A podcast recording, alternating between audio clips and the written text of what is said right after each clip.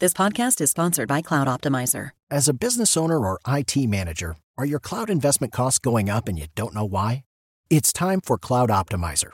As you migrate your business to the cloud, what you're spending and why you're spending it can get a little hazy.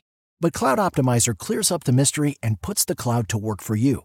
Cloud Optimizer starts by analyzing usage patterns, right sizing resources, leveraging discounts you may not be aware of, implementing automation, and much more. And by reducing unnecessary expenses and maximizing performance, Cloud Optimizer guarantees you a savings of five times what you spend for their service. As you utilize cloud based services more and more, you don't have to lose sight or control of your spend. You can stay agile, streamline your costs, and optimize your performance, plus save significant money with Cloud Optimizer. Make the cloud work for you with Cloud Optimizer. Get a free assessment and find out how much you can save by going to cloudoptimizer.com. Go to cloudoptimizer.com for your free assessment. That's cloudoptimizer.com.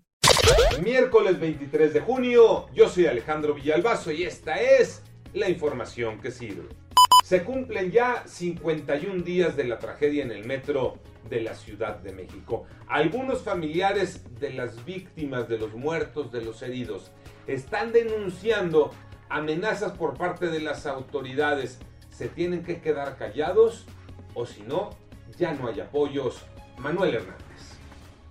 Abogados de los afectados por el accidente de la línea 12 señalan que se encuentran amenazados y es que el gobierno de la Ciudad de México prohibió que se diera a conocer el acuerdo por el cual el metro pagó el seguro de 650 mil pesos, ya que de lo contrario demandaría a las víctimas. También se les ha señalado que si continúan con las demandas se les retirarán otros apoyos.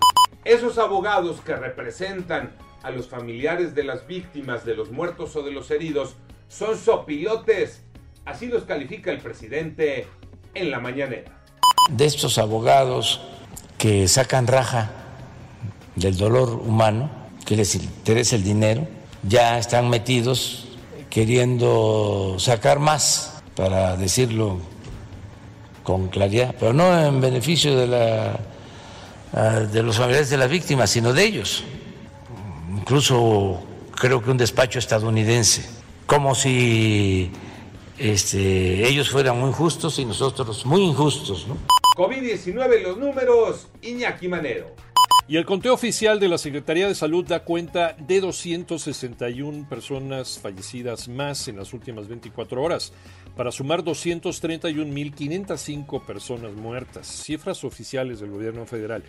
En contagios hubo 4.233 más, con lo que la cifra total llega a 2.482.784 casos positivos. El reporte técnico de la Secretaría de Salud dice que se ha vacunado contra COVID-19 a 28.198.409 personas.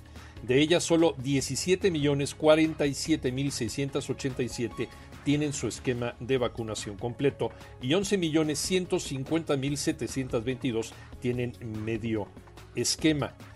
Y la realidad es que solamente de este gran número, que se escucha muy extenso, solamente el 13% de la población en este país está completamente vacunada. Así que a seguirse cuidando. Yo soy Alejandro Villalbazo, nos escuchamos como todos los días de 6 a 10 de la mañana, 88.9 y en digital a través de iHeartRadio. Pásenla bien, muy bien, donde quiera que estén.